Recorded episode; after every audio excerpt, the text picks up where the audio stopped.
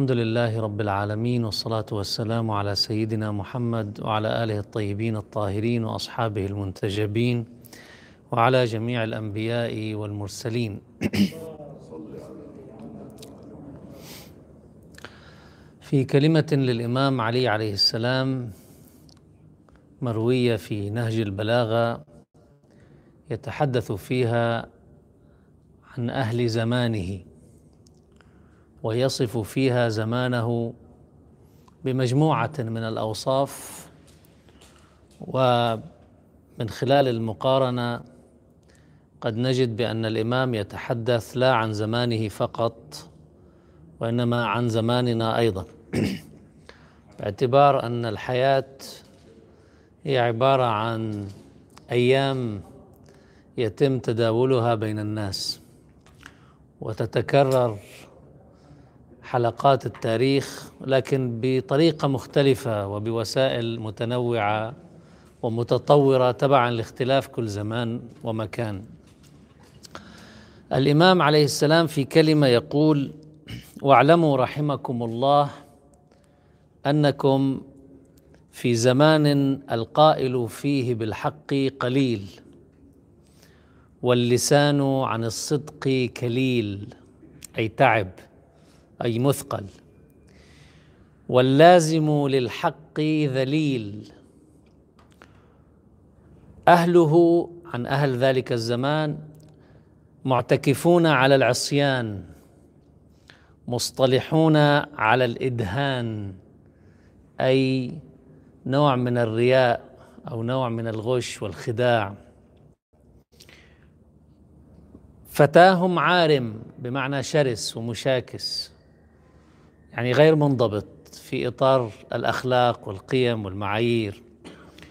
وشائبهم آثم. الكبير في السن لا يعيش هذا اللون من الإحساس باقتراب الأجل وبالتالي تتحفز لديه حالة المسؤولية. وعالمهم منافق بمعنى أن الذي يكون عليه مسؤولية أن يجسد المعايير والقيم والأخلاق والقواعد في حياته ويكون نموذجا يقتدي به الناس. هذا يصبح منافقا. ظاهره شيء وباطنه شيء آخر. وبالتالي يخفت عنده ميزان القيمة. والناس عندما تطلع على هذا اللون من العلماء لن تقتدي بهم. بل أكثر من ذلك هؤلاء يؤثرون سلبا على تجسيد القدوة في حياة الناس بحيث يضعف لديهم الإحساس بأهمية ذلك. إذا العلماء كذلك يقول الناس فما بالنا نحن الناس العاديين. وعالمهم منافق وقارنهم مماذق. قارنهم بمعنى الجيل الواحد تحدث عن الجيل الشاب الجيل الكبير. أيضا القارن هو الأصدقاء الناس الذين ينتمون إلى طبقة واحدة. أو جماعة واحدة. الأقران بطبيعة الحال. مماذق بمعنى ليس مخلصا في الود. وهذا ما يضعف الثقة عادة بين الناس. لما الإنسان يشعر بأن الآخر يغشه يخدعه أو هو في الرخاء شيء وفي الشدة شيء آخر. حال إقبال الدنيا شيء حال إدبار الدنيا عن الناس شيء آخر. هذا الإنسان تضعف الثقة عندئذ بينه وبين ذلك الإنسان. الأقران عندما يخفت الود والإخلاص في نفوسهم اذا تخفت مشاعر القوة والتماسك فيما بينهم في العلاقات وهذا ما يفكك أيضا المجتمع. ثم يقول الإمام وينهي يقول لا يعظم صغيرهم كبيرهم. يعني العلاقة بين الأجيال في طولية بين الجيل الثاني والجيل الأول بين الجيل وجذره الاجتماعي وجذره الاخلاقي والقيمي بيكون في علاقة احترام مفروض وهذا ما يسمح بأن الجيل الأول يؤثر في الجيل الثاني على الأقل تجاربه يأخذها الجيل الثاني. أخلاقه يتأثر بها الجيل الثاني آدابه يتأدب بها الجيل الثاني حتى لو تطورت شيئا ما أو تغيرت بعض أوجهها وأساليبها مع التطور الزمان لكن يبقى الأساس واحد الجوهر واحد.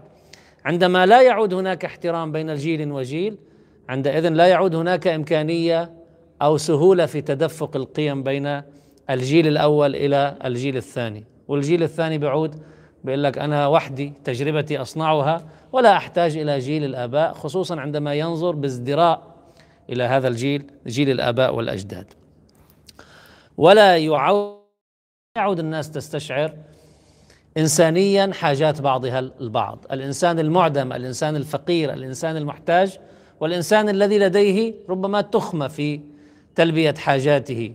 هذا الإنسان إذا لم يحس بهذا هذا جزء من الخلل الذي يؤدي إلى تفكك وازدياد الهوة بين الطبقات الاجتماعية كما يقال. إذا تأملنا الإمام عمليا يتحدث عن أمرين أساسيين في هذا الحديث. يتحدث عن صفة المجتمع بشكل عام ويتحدث عن مشكلات أساسية لها طابع قيمي بمعنى الشباب شرس غير منضبط في القيم الشيبة كبار السن الذين عليهم هم الأساس ويمثلون الثقل الأساسي في المجتمع الوجاهات الاجتماعية وما إلى ذلك.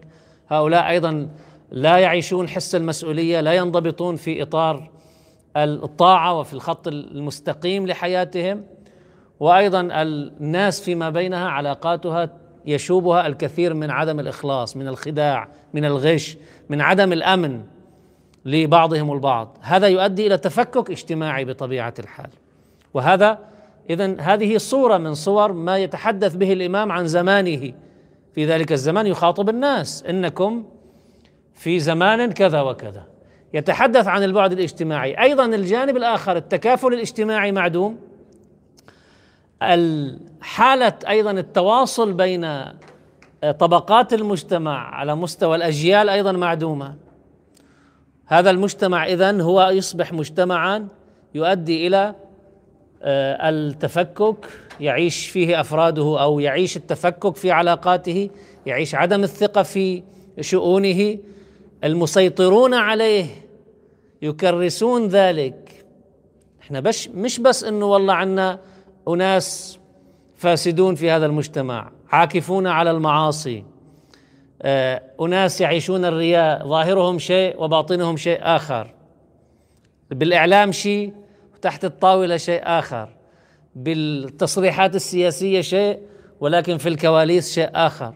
هذا ما يتحدث به الإمام أنهم مصطلحون على الإدهان هو هذا المعنى. هو هذا المعنى. بتلاقيهم أعداء على وسائل الإعلام بينما هم في الرؤيه الداخلية. أصدقاء مثلا. عندما يكون مجتمع بهذا النحو فنحن أمام صفات سلبية للمجتمع ككل ولسنا فقط أمام سلوك اجتماعي بهذه الطريقة، يعني لا إنسانية وعدم شعور بالفقراء من قبل الأغنياء أو انعدام العلاقة بين الأجيال أو بين الأقران أو ما إلى ذلك أو العك أو الاعتكاف أو الثبات. والانغماس في المعاصي أو في مخالفة الأنظمة والقوانين والدساتير وما إلى ذلك. لأن المعصية بالنهايه المعصية شو؟ لطاعة الله عز وجل، الله أعطانا معايير وقواعد. هي بنعبر عنها اليوم بالقوانين قوانين السلوك والعمل. إنه مش بس عندنا المجتمع يمارس ذلك لا. عندما يسود لدينا مجموعة من الناس يكون لديهم دور أيضا في ماذا؟ في تكريس منظومة الفساد، منظومة الباطل، منظومة الشر منظومة التفكك هم يكرسونها لأنها من مصلحة هؤلاء أن يكرسوا كل ذلك. ولذلك لما بيجي المفسدون يسودون في الأرض في أي بلد من البلدان في أي قرية من القرى كما عبر القرآن الكريم في أي مدينة من المدن في أي أمة من الأمم هؤلاء لا يقتصر فسادهم على سلوك يمارسونه في أنفسهم فقط أو تجاه من حولهم. هم يرسون دعائم فسادهم وباطلهم يرسونها كجزء من قواعد المجتمع مؤسسات المجتمع اليوم. لذلك بيجي الواحد لا يفسد هو فقط يفسد النظام القضائي حتى ما يتحاسب لا هو ولا غيره. يفسد النظام الإعلامي يفسد النظام الثقافي يفسد النظام التربوي يفسد النظام الاجتماعي بخلي الناس ما تحس ببعضها البعض. النظام الاقتصادي يفسده كذلك حتى يصب كله في مصلحه مجموعة معينة من الناس. فإذا هذا عندما يتحدث الإمام عن هؤلاء ومواصفاتهم من خلال طبيعة ما ندركه نحن من عمل المجتمع هذا الأمر لا يقتصر على حاكم والله إذا شلناه بيمشي الحال لا يصبح لدينا أشبه ما يكون بمنظومة تنتج الباطل منظومة تنتج الفساد.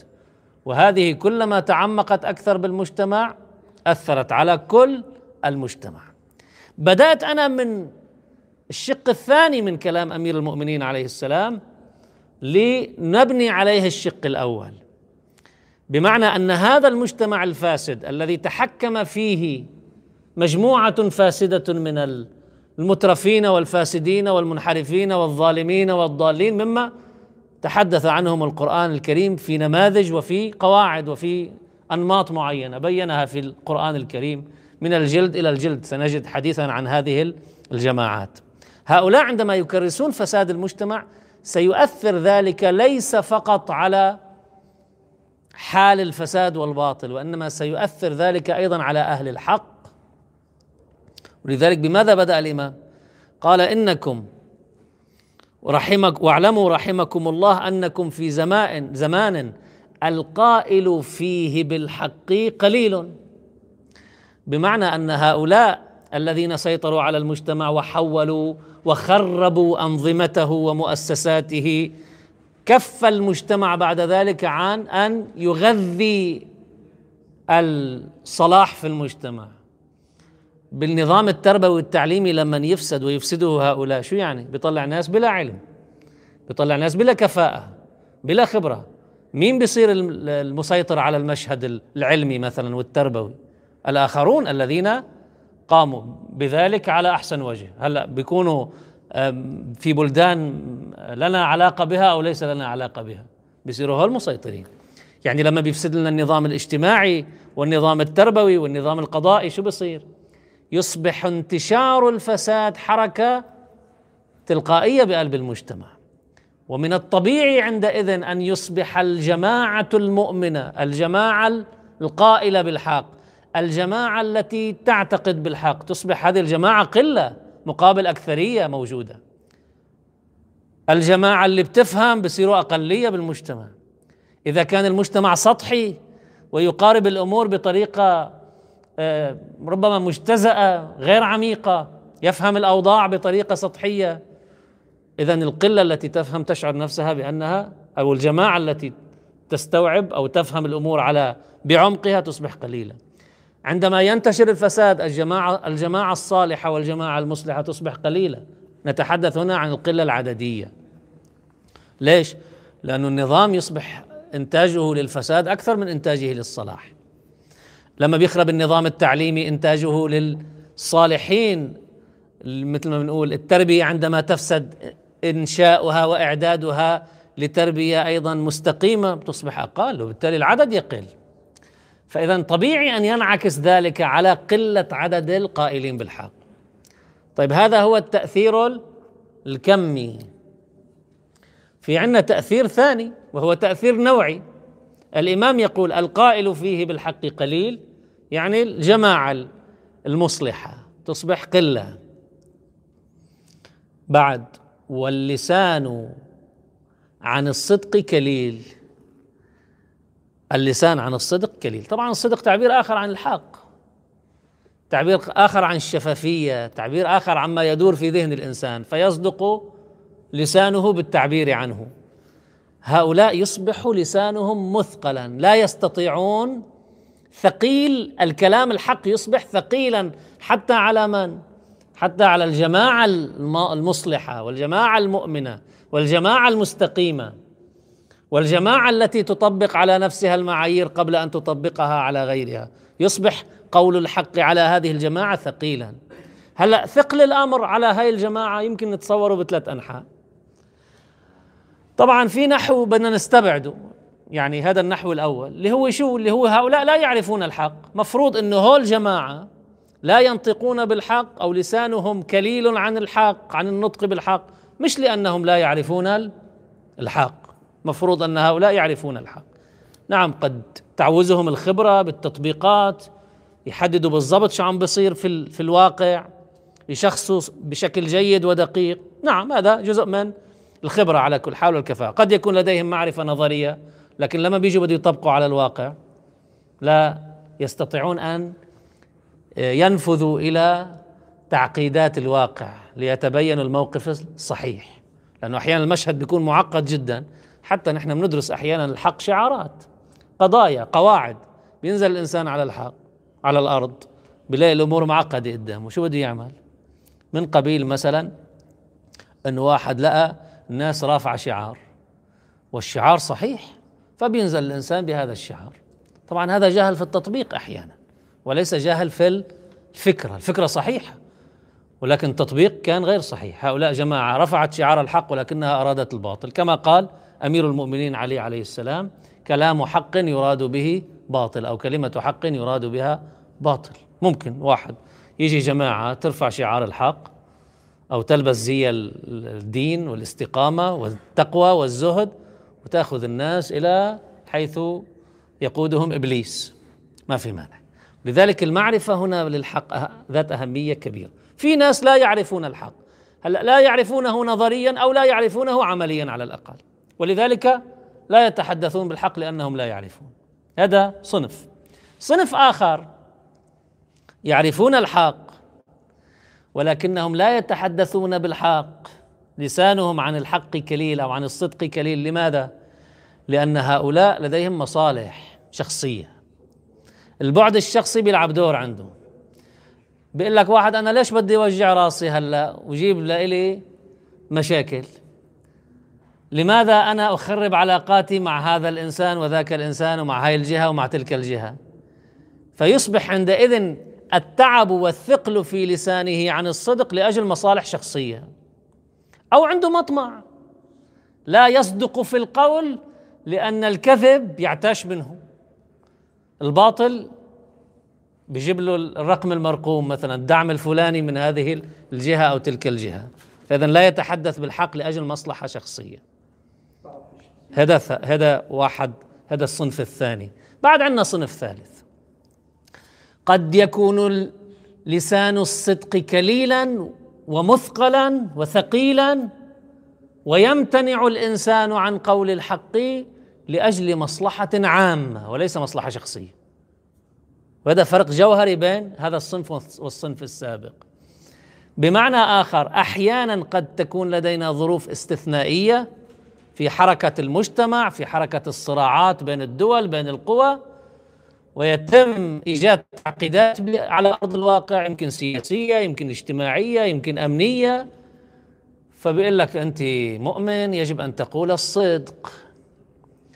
وهو مخطط أخونا هذه الجهة أو تلك الجهة مخطط منيح بحيث أن هذه الكلمة ستشعل فتنة مثلا أو تشعل نارا في الأرض. في الواقع.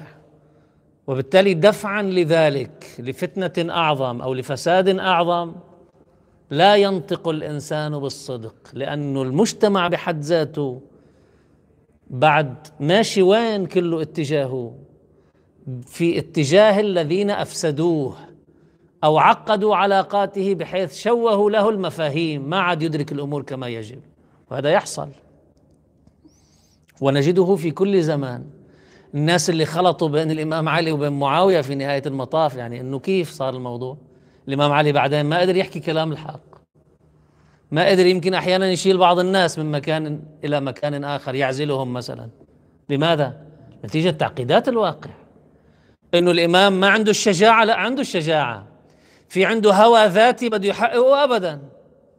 ولكن مصلحة الإسلام كانت في ذلك الوقت أو مصلحة الناس في ذلك الوقت كانت تقتضي دفع مفسدة أعظم من خلال أن يقلل النطق ببعض ما يعلم. وهذا الأمر يحصل للإنسان. ببعض الأحيان عندنا بعض الأحاديث تقول احلف بالله كاذبا ونجي أخاك من القتل. احلف بالله كاذبا ونجي أخاك من القتل. إذا بعض الكلام الصحيح إذا قيل يشعل فتنة تسفك الدماء وتهتك الأعراض وتدمر الممتلكات وتدخل الناس في فتنة طخياء عمياء وفي حروب لا تنتهي أكيد هون يصبح الصدق ثقيلا على الإنسان. مش لأنه هو عنده مشكلة ولا لأنه هو مثلا تنقصه الشجاعة وإنما لأن طبيعة البيئة التي يطلق فيها الإنسان كلامه الحق أو الصدق أو موقف العادل لا تتحمل مثل ذلك أو لا تعرف كيف تتعامل مع ذلك أو كيف تصرف ذلك وبالتالي قد يتلاعب بها من حاكوا ربما كثير من المؤامرات والفتن من حيث يدري الإنسان ومن حيث لا يدري. ولذلك هذا الصنف الثالث هو قد يقع في كثير من الحالات نتيجة تعقيدات. طيب اليوم عندما نخلط بين هذه الحالات الثلاث ونقول إنه الإنسان الذي نقول دائما الإنسان الذي لا يقول الحق هو إنسان شو؟ منافق. الإنسان الذي يسكت عن فساد ما هو إنسان فاسد. الإنسان الذي يثقل لسانه عن موقف عدل هو إنسان أيضا يعيش الضعف والجبن ولا يعيش مثلا الشعارات الكبيرة كما عاشها أئمة أهل البيت عليهم السلام. هذا ماذا يعني؟ هذا يعني بأن هذا القائل أو هذا المنطق يخلط بين ثلاثة حالات وكل واحدة حكمها يختلف. في عندنا شيء بالفقه بيسموه حالات التزاحم. يعني إذا أنت داخل إلى أرض تريد أن تنقذ غريقا وهذه الأرض لا يسمح صاحبها بأن تدخل إليها. مانع. يعني دخولك إلى الأرض حرام. لكن إنقاذ الغريق واجب. أي أهم وأي مهم؟ إنقاذ الغريق أهم من رعاية حرمه أو اراده أو مزاج فلان أو ملكية فلان. وبالتالي ندخل إلى الأرض تتجمد الحرمة لمصلحة الغاية الأهم. هذا بيسموه بالفقه باب التزاحم. إذا بده يجي واحد اليوم تحت ظل آه، خلينا نقول التسطيح الجاري على وسائل التواصل الاجتماعي أو في وسائل الإعلام خلط الأمور ببعضها البعض بده يجي يعمل لي الإنسان ويقدم لي أو هذه الجهات كلها تقدم لي أنه آه، هذا التصنيف الأحادي أو هذه الثنائيات خلص إما هيك وإما هيك. إما أنت تنزل إلى الشارع وتقول الحق وتموت أو أو تخلق فتنة تخياء عمياء وإما أنك فاسد أو مشارك في الفساد أو الظلم أو ما إلى ذلك. هذه الثنائية مش صحيحة. لذلك شفنا ثلاث حالات. نعم لما بيكون الموضوع شخصي بنقول للإنسان لا يجب أن تقول الحق حتى لو حملك مشاكل طيب لما بيكون الموضوع إذا عام لا يمكن الإنسان يسكت عن قول الحق. هلأ اللي بنقوله هون لما بيسكت الإنسان عن قول الحق بنقول هاي حالة استثنائية. هذه حالة استثنائية. بمعنى الإنسان يجب أن يراعي فيها أمرين أساسيين. يعني إذا اضطرتنا الظروف أن لا نقول الحق. كل اللسان عن الحق بسبب موضوعي وليس بسبب شخصي ليس بسبب هوى ذاتي ولا مصلحة ولا جبن وإنما لمصلحة كبيرة. تتجاوز الفرد إلى المجتمع ككل أو إلى الأمة ككل. هون شو بيصير؟ بحاجة الإنسان يراعي أمرين. الأمر الأول أن لا يتحول الاستثناء إلى قاعدة. يعني لازم يكون عندنا شو؟ لازم يكون عندنا ما نسميه اليوم مقاومة التطبيع. إنه ما يتحول سكوتنا عن موقف معين إلى قاعدة لنسكت على كل شيء.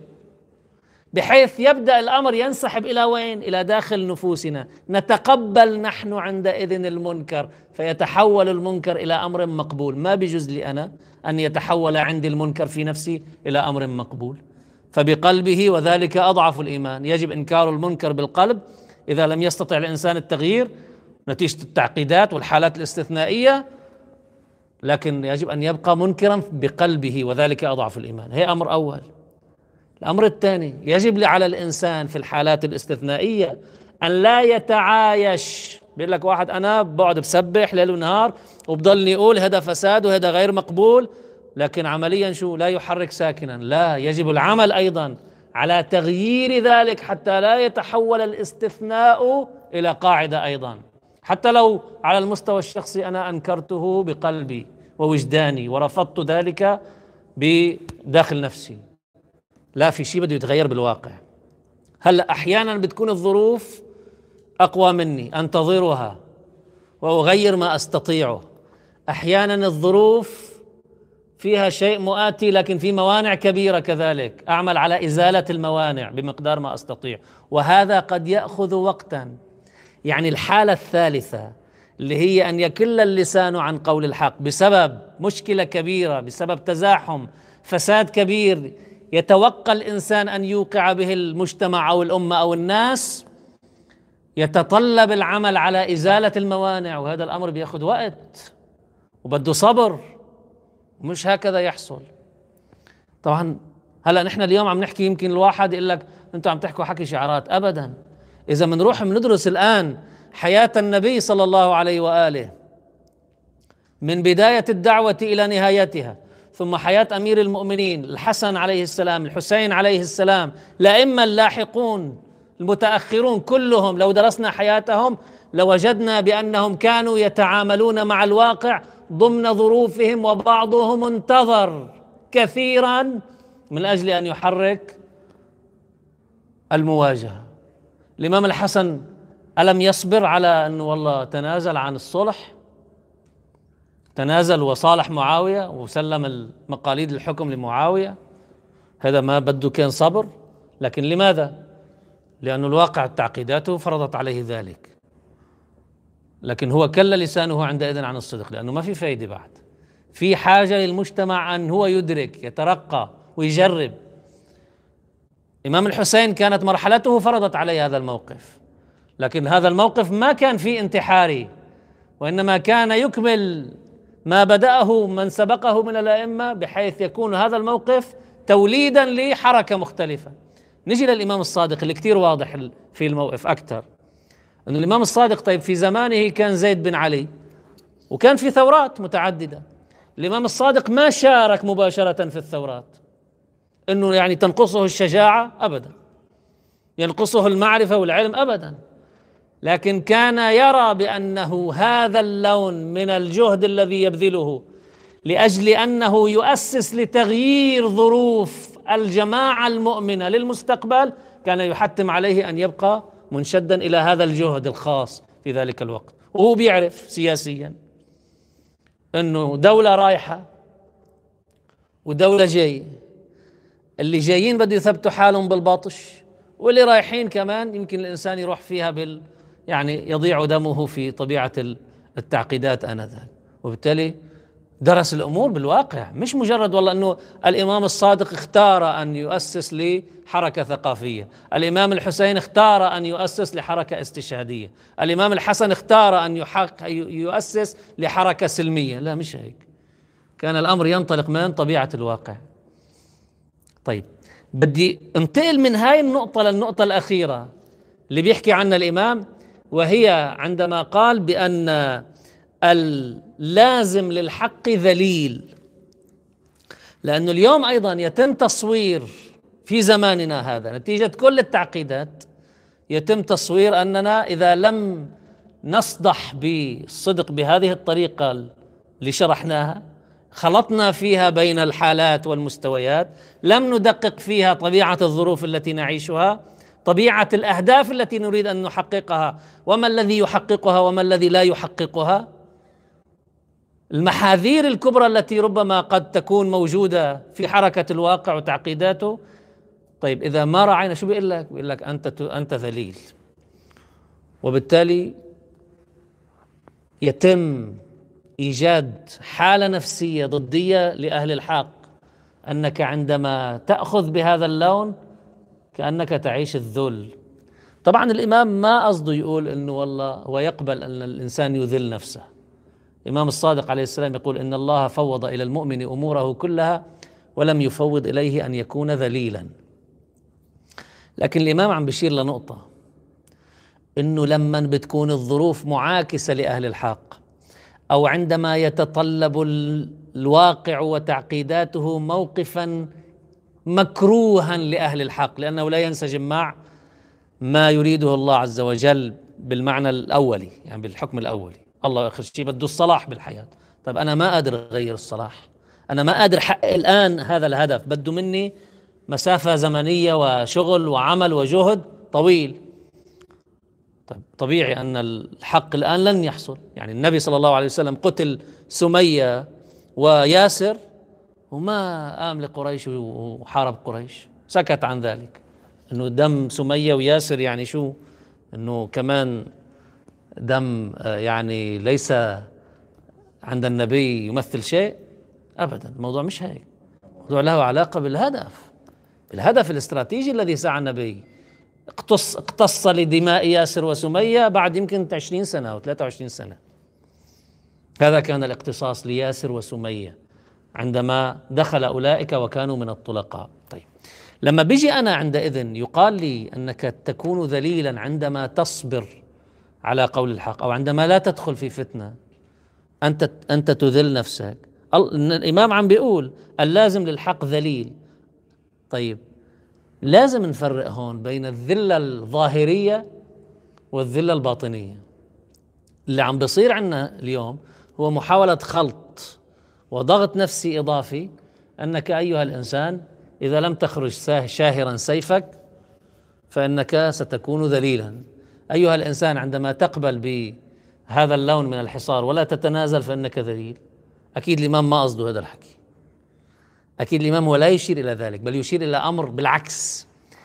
أن الإنسان في ثباته على الحق قد يبدو للناس أنه ذليل في موقفه. لذلك بعض الناس اللي غلطوا شو قالوا له للإمام الحسن؟ كانوا يقولوا له السلام عليك يا مذل المؤمنين. غلطوا بالتشخيص ما فهموا الموضوع استراتيجيا. مذل المؤمنين يعني عم تحكي أنت ذليتنا. ذليتكم ليش؟ لأنه أنا صلحت معاوية ما هي الإسلام يقتضي مني ذلك. المصلحة العليا تقتضي مني ذلك. والزمن قدامنا وهذا اللي بقى الإسلام إلى اليوم. هذه المواقف هي التي أبقت الإسلام إلى اليوم. لكن لما بيجي واحد بيقول لي الذلة لا يريدها الله وهذه الذلة هي ذلة أن تأكل بطريقة معينة وأن تأكل الصنف الفلاني وتعيش بالنمط الفلاني حتى لو كنت أسيرا وكنت ذليلا من داخلك. لا الموضوع مش هيك. العزة الحقيقية هي بالارتباط بالمبدأ بالله سبحانه وتعالى. ولذلك لما بنشوف الإمام الصادق بيحكي عن عزة يوسف يوسف وين كان؟ بالسجن. قال إن الحر حر في جميع أو على جميع أحواله. إن نابته نائبة صبر لها. هذا عم يصبر لكن هو عزيز من داخله. نعم بالخارج هو مسجون. مضيق عليه. يشتم يهان لكن هو من داخله عزيز ويتحرك وفق مبادئه. فإذا العزة اللي بيحكي عنها الإسلام هي العزة نتيجة الارتباط بالحق. نعم قد تعرضني لذلة ظاهرية بدنا نسميها ذلة نسميها.